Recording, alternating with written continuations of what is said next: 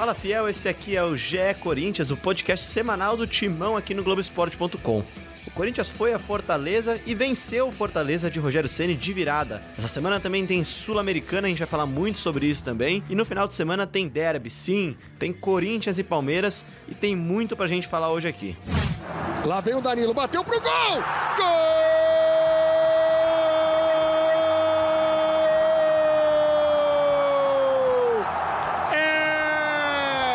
Corinthians! Danilo Avelar! Num chutaço, numa bomba! Um lindo gol de Danilo Avelar! Tá aí o golaço do Avelar na narração de Luiz Carlos Júnior. O Avelenda fechou a vitória de virada do Timão sobre o Fortaleza, 3-1. Gols de Boselli, Pedrinho e pra fechar do Avelenda. E hoje aqui pra debater com a gente, fazer essa nossa mesa redonda do Timão, eu tenho Diego Ribeiro, o nosso rei, que nas horas vagas é editor do Globoesporte.com. Tudo bem, Diego? Fala, Léo, tudo bem com você? Tudo bem aqui com o Marcelo Braga e um terceiro rapaz que você mesmo vai anunciar. Cara, o nosso grande elemento, ele vai ser o nosso último apresentado, como já foi Diego também, porque o melhor sempre vem por último, né? Marcelo Braga, o nosso setorista de Corinthians, que não nos abandonou, não teve férias, esteve conosco desde o primeiro episódio. Tudo bem, Braga? Tudo bem, Léo. Pessoal que está acompanhando a gente no podcast, hoje tive uma missão muito importante, trouxe o Diego Ribeiro até a Rede Globo de televisão, um passageiro ótimo que me deu 5 estrelas. Carona Gru. E agora o nosso terceiro elemento, né? O quarto elemento da nossa bancada, Bruno Cassucci, direto das suas férias na Tailândia para São Paulo, onde vai falar muito sobre o Corinthians, volta à cobertura diária do Timão. Tudo bem? Tudo bem, um prazer gravar esse podcast. Participei dos pilotos lá no começo, quando ainda estavam sendo idealizados, e uma honra. Quem dera, né? Tá na Tailândia. Peguei só umas 2 semaninhas aí de folga depois da Copa América. Estamos de volta estreando no podcast do Timão. Posso trazer uma notícia exclusiva aqui, Léo? Por favor. Na volta de Bruno Cassucci, o Núcleo Corinthians passa a ter 3 repórteres de maneira fixa. Eu, Ana Canhedo e Bruno Cassucci, então somos um trio aí e vamos nos apresentar nas churrascarias pelo Brasil. Que elenco, que trio. E para falar desse jogo de ontem, a gente começa falando do que não deu certo. O que não deu certo pra vocês no jogo de ontem? Eu começo com o meu destaque, acho que o primeiro tempo do Corinthians. O Corinthians sentiu muita falta de um meia. A gente não fala mais que precisa ter um meia de criação, mas acho que ontem o Corinthians sentiu falta daquele cara que centraliza jogadas pra poder distribuir mais pros 2 ótimos pontos que o Corinthians teve ontem, que foram as atuações muito boas do Everaldo e do Pedrinho, né?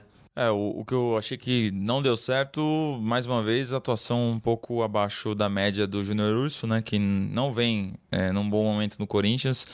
O Carille levou a campo aquele novo esquema aí 4-1-4-1, com o Matheus Vital e o Júnior Urso chegando à frente do Gabriel, e o Urso não conseguiu ser participativo mais uma vez. Acho que o time do Corinthians tem sentido a falta dele. E uma outra coisa que deu errado foi defensivamente. Acho que o gol que o Corinthians levou é um gol que era evitável. O Avelar não conseguiu cortar o cruzamento. Ali o Oswaldo sozinho cabeceou para o meio da área, Michel Macedo e Manuel deram uma vacilada e o Manuel acabou mandando contra o próprio gol. Mas eu não achei a atuação do Corinthians desastrosa no primeiro tempo, a gente ainda vai falar mais sobre isso, mas esses 2 pontos achei que foram negativos. Acho que longe disso, acho que a gente pode falar que há sim uma certa evolução no time, principalmente depois da Copa América, né, Diego? Não, é uma evolução que a gente vem notando a cada jogo, assim, e como a cada podcast. E a cada podcast, né? Se o ouvinte pegar as edições anteriores, aí vai notar que a gente vem falando que o Corinthians vem evoluindo mais lentamente do que a gente esperava, sim.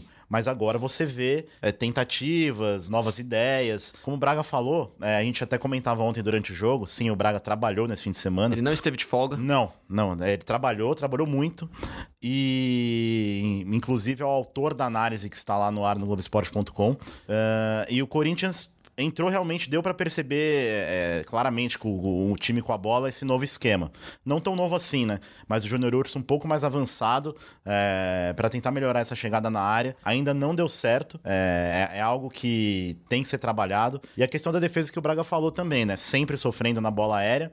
Principalmente esse cruzamento mais longo. A bola sobe muito e cai lá no segundo pau. E o Corinthians vem tendo dificuldades pra defender esse tipo de jogada. É algo que tem que ser corrigido urgentemente. Apesar de o Corinthians ter a segunda melhor defesa do campeonato, só 7 gols sofridos, 1 a mais do que o Palmeiras. É curioso que a gente fala desse problema da bola aérea há quanto tempo, né? Há anos, exato.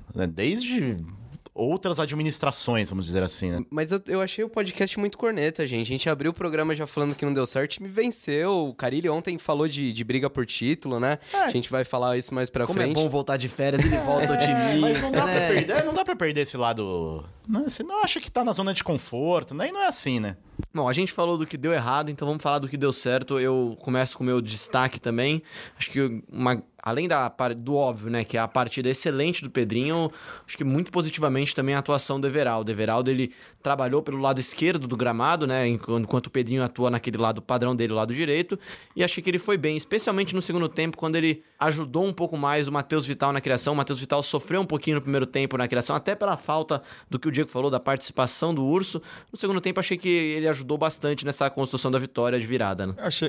Achei até que ele fez isso o jogo inteiro, assim, mesmo no primeiro tempo ele teve muito volume de jogo, ele buscou a jogada do 1 contra 1, a profundidade, trouxe às vezes pelo meio também. É que no segundo tempo a coisa deu certo, né? Mas ele recebeu muito mais a bola do que o Pedrinho do outro lado, por exemplo. Acho que ele foi um jogador mais participativo do Corinthians no jogo. O Pedrinho foi um jogador mais eficiente. Mas eu gostei da atuação do Everaldo, acho que ele não tem sequência justamente por não estar inscrito na Copa Sul-Americana, então o Carille não conseguiu garantir a titularidade dele na equipe, porque teria que tirar nesses jogos contra o Montevideo Wanderers, como vai acontecer agora nessa quinta-feira. O Corinthians, que com esse esquema desse 4-1-4-1, ele depende fundamentalmente da atuação dos dois pontas, né? Depende muito da atuação de Pedrinho, ou seja lá de Clayson, ou agora de Everaldo, como foi na partida de ontem, né, Diego? Exatamente. E é claro que muito do crescimento do Pedrinho é relacionado ao Fagner, né?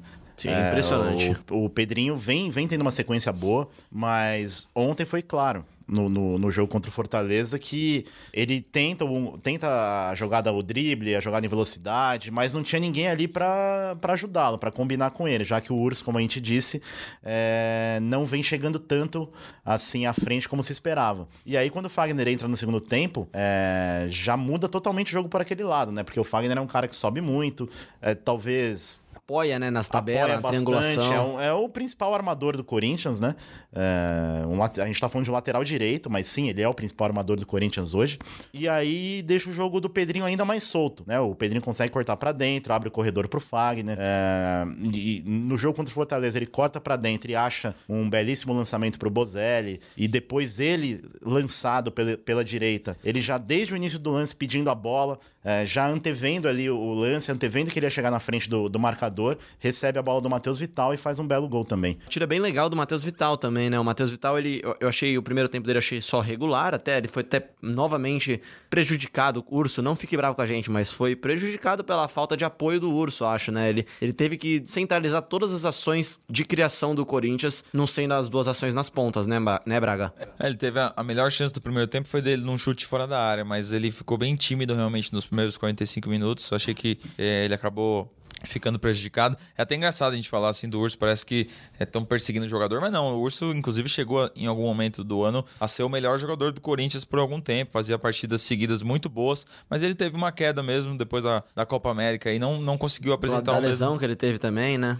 A lesão atrapalhou um pouco e hoje é um jogador sem sombra, né? O Matheus Jesus, a gente achou que ele seria titular nesse jogo contra o Fortaleza, teria uma chance de mostrar o seu futebol, até pelo momento do Urso, mas o Carille quis bancar, quis dar mais ritmo pro Júnior Urso e, mais uma vez, a atuação não foi perfeita. E já que a gente tá falando de destaque positivo, né, Avelar mais uma vez chegando na frente, fazendo gol, é impressionante os números do Avelar, né, são 6 gols já na temporada, para um lateral esquerdo um número alto, terceiro maior artilheiro do elenco, pode não ser aquele lateral que a torcida ama, já sofreu até mais críticas, né, mas tem altos e baixos, mas decisivo, chega sempre, faz gol, evoluiu muito e tá fazendo por merecer, fez por merecer essa contratação, essa renovação de contrato.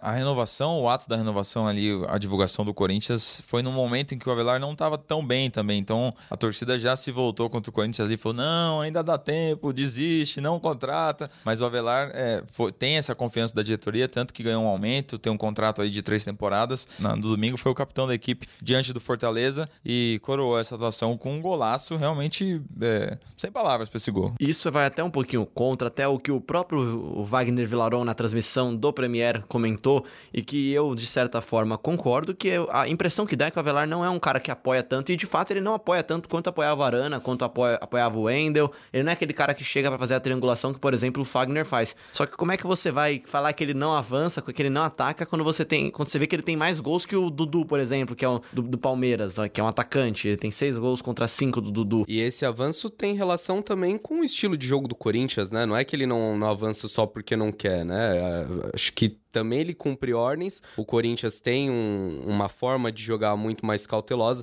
Você não vê, por exemplo, se for comparar, a gente falando do líder do campeonato, o Santos joga com o Vitor Ferraz e o Jorge, que são extremos, são pontas. Não é essa característica dos laterais do Corinthians. E mesmo assim, Danilo Avelar é o terceiro artilheiro na temporada. Fora que ele é bom na bola aérea, né, Diego? Exato. Não, e 2 destaques sobre o Avelar. O primeiro, como o Braga falou, ele foi o capitão contra o Fortaleza. Ele já despontou como um dos líderes desse elenco, né? Até porque é um cara querido entre os jogadores, né? Bom de grupo. Um cara que é bom de grupo, que dá boas entrevistas, enfim, é um cara esclarecido, sabe o que tá fazendo ali. E segundo, que uma entrevista dele após o jogo, o reconhecimento dele, ele fala, 6 gols, tal, eu arrisquei e tudo mais, só que eu sou um lateral defensivo, ele admite isso. E é pra ser isso, a primeira função dele é fechar a linha, é marcar, segurar até as subidas do próprio Fagner, né? Isso, e ele até fala que de vez em quando eu posso subir pra ajudar o Clayson ou o Everaldo, e pra eles, nessa entrevista ele disse que não faz tanta diferença o Clayson ou o Everaldo aberto ali pela esquerda, mas ele fala, mas o problema também é que eu tenho que voltar depois, né? Então não dá pra cobrar que eu vá apoiar toda hora, porque eu tenho que voltar e enfim, cansa. A gente falou isso no podcast passado, né? Que o Corinthians, quando contrata o Danilo Avelar, sabe muito bem o pacote que tá comprando. Ele não é o Guilherme Arana e não vai ser o Guilherme Arana, apesar dos clamores da torcida. Ele tem as características dele e mesmo assim ele não promete algo que ele não vai entregar, né? Não, é claro que o ideal e todo corintiano quer 2 laterais de nível de seleção brasileira, claro. Mas você já tem um que é o Fagner, é claro que a prioridade vai ser o jogo pelo lado dele. Então o Avelar primeiro, ele tem consciência disso, ele tem que fazer o feijão com arroz. Agora o curioso é que o Avelar, criticado e tudo mais, tenha 6 gols no ano, e o Fagner, que a gente já falou aqui, a gente não cansa de elogiar o futebol do Fagner.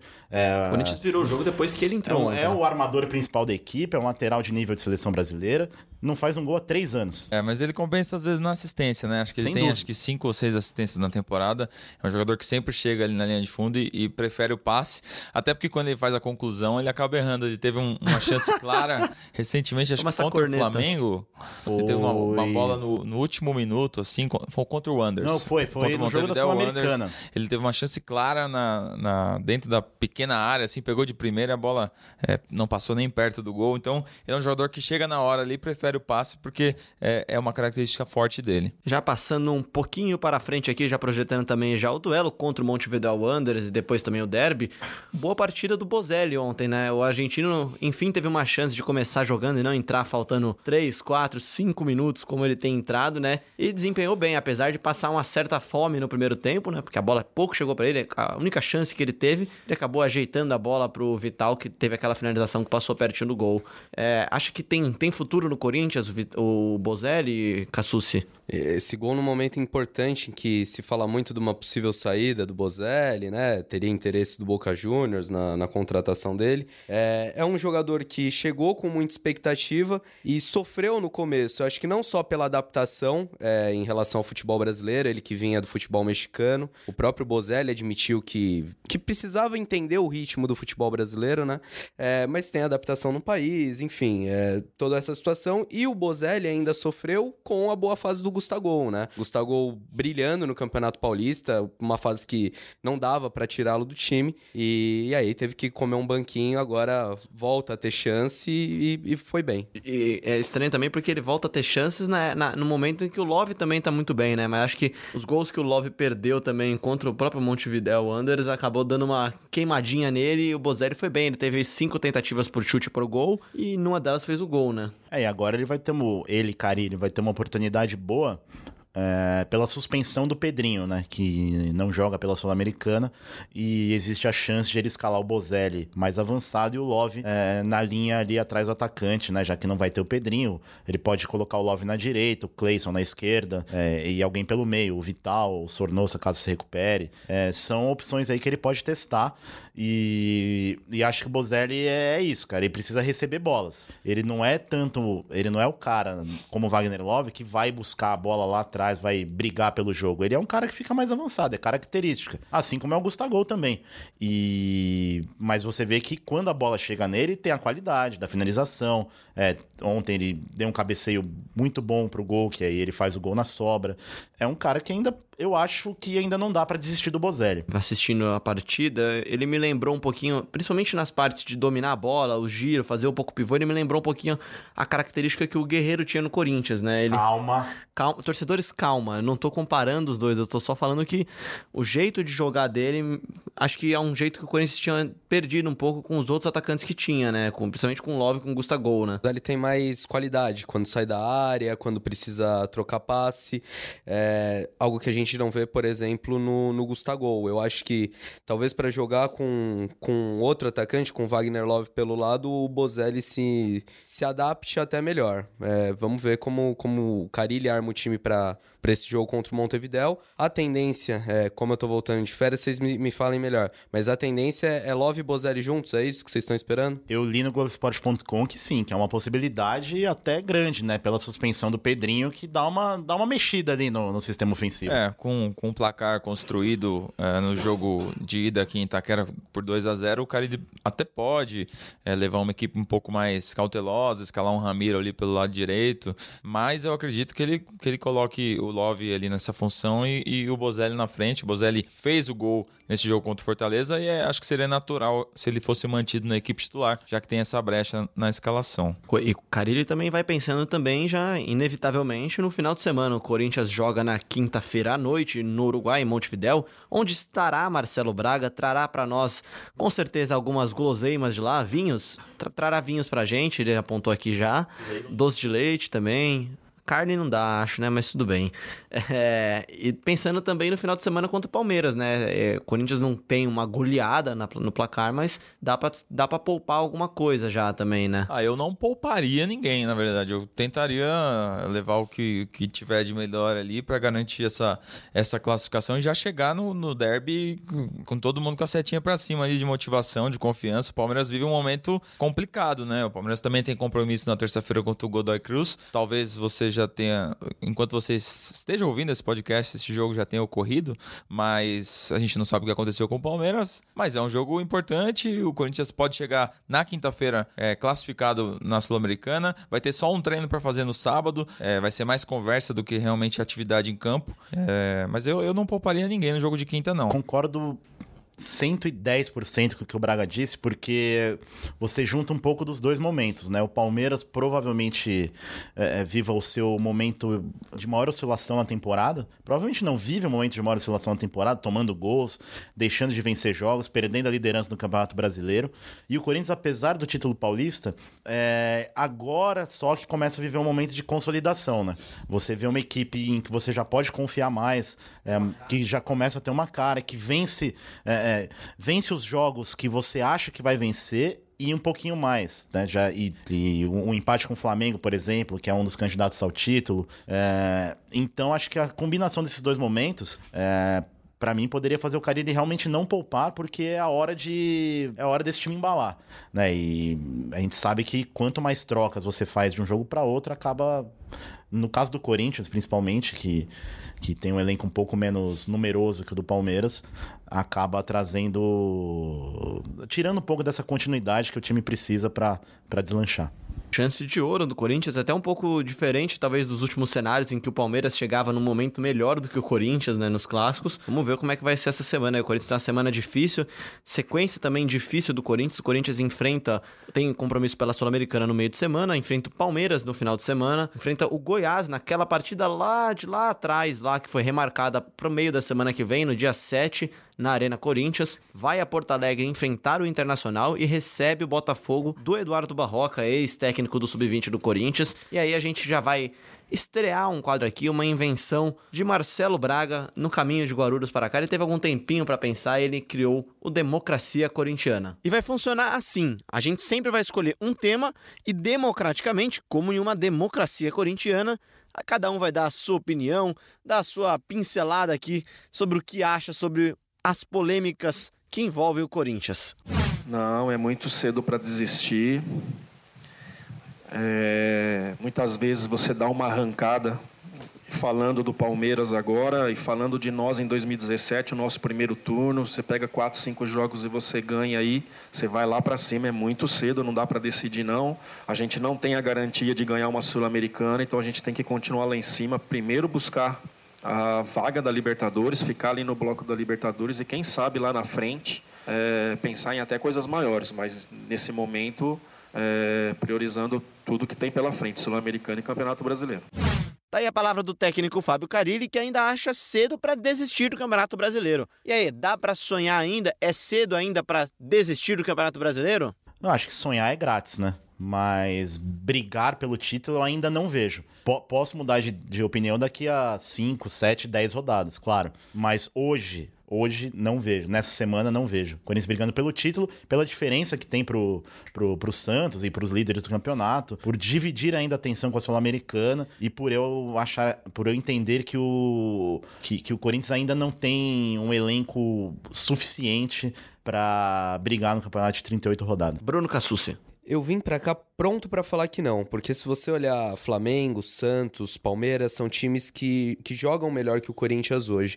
Mas você dá uma olhada nos jogos que o Corinthians tem até o final do turno, não é uma sequência lá muito difícil. Ok, tem o Palmeiras agora, um clássico muito difícil, o Goiás, o jogo atrasado, depois o Inter fora, e aí olha a sequência do Corinthians, Botafogo em casa, Avaí fora, Atlético Mineiro em casa, Ceará em casa e Fluminense fora. Não seria um absurdo o Corinthians arrancar nessa reta final de turno. Eu acho que o mais difícil já passou, é claro, tem esse clássico contra o Palmeiras, a gente lembra, mas vejo o Corinthians possível. Elenco pra isso tem, time pra isso tem, não tá jogando como campeão, mas acho que pode chegar sim. Vou passar pro Marcelo Braga. Bom, numa democracia, uma eleição, né, como a gente tá falando, tem o voto válido ali e o voto nulo, né? Então... Você vai anular aqui, né? Eu que inventei o quadro, pô. Eu posso anular. Não, eu acho que democrático, né? Meu quadro e minhas regras. Meu quadro e minhas regras. Eu acho que nesse momento, hoje, ainda não dá pra falar, mas vencendo um Palmeiras, vencendo um Goiás, já dá pra realmente pensar um pouco mais acima. Mas se a gente for ver a realidade do Corinthians hoje, ainda não é essa. Ainda não é pensar em título. É pensar em se manter ali no bloco, em brigar por uma vaga na Libertadores, em conquistar o título da Sul-Americana, um título que seria inédito pro Corinthians, um título que essa geração não tem e que seria importante pro Corinthians, já chegaria na vaga da Libertadores mais rápido também. Acho que o foco tem que ser esse, mas de repente se for chegando, pode ser. Tá vendo? Como é bom ser o último, eu vou usar um pouquinho do argumento de cada um. Acho que hoje não briga pelo título, mas acho que sim, pode brigar pelo título. Tem um time que eu considero bom, um elenco que eu considero bom. Apesar de tudo, ainda acho que a Sul-Americana deveria sim ser o foco do Corinthians. O Corinthians está nas oitavas de final, passando vai para umas quartas de final, e aí são 5 jogos para você ganhar um título que a gente até conversou disso semana passada, né? Talvez o grande desafio do Corinthians seja nas quartas de final contra Fluminense ou eventualmente Peñarol. O Fluminense venceu a partida de ida, a gente não sabe quanto foi a partida de volta ainda, mas acho que brigar é sempre possível.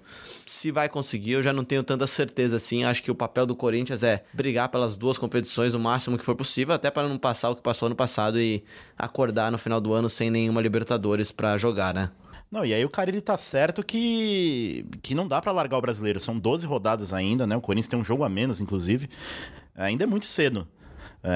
Pode ser eliminado da Sul-Americana agora ou daqui a um mês e aí vai ficar só com o brasileiro cumprindo tabela. Não, ele tá certíssimo, não tem que poupar, não tem que priorizar nada ainda. São 12 rodadas.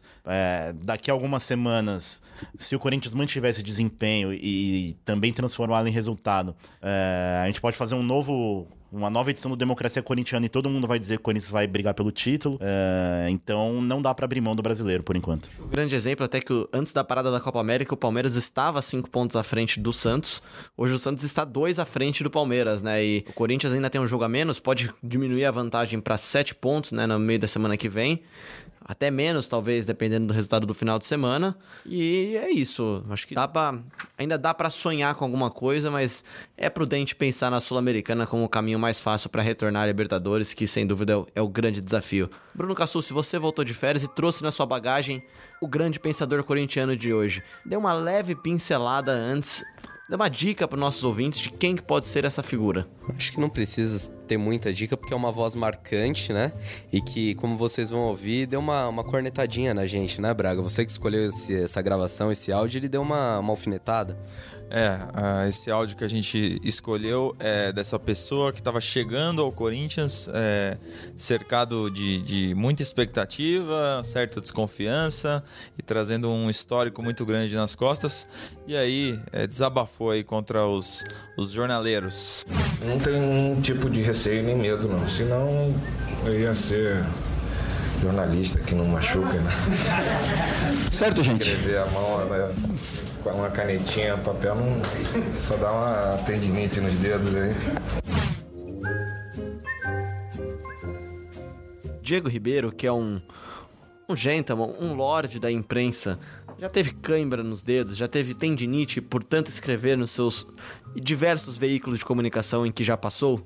Tem dia que dá, né? Porque o volume de material é muito grande, ainda mais quando você tem o Ronaldo Fenômeno no elenco, né? Em que tudo que envolve... Isso? Já revelou quem era. Já? Não era pra revelar? Desculpa, gente. Foi mal. E, né, com essa voz não tem muito mistério, exato. Né? Exato. Mas com o Ronaldo Fenômeno no elenco, não tem como. Tudo que ele faz é notícia e você vê ali o desespero já do assessor de imprensa. É, né? Isso. Encerrado. Valeu, gente. Valeu, gente. No meio da frase... Não, o Ronaldo era um terror dos assessores de imprensa, cara. Você trabalhava já no setorismo corintiano, na época de Ronaldo e companhia? Diego tinha 20 anos de carreira já nessa época. Quase isso, exato.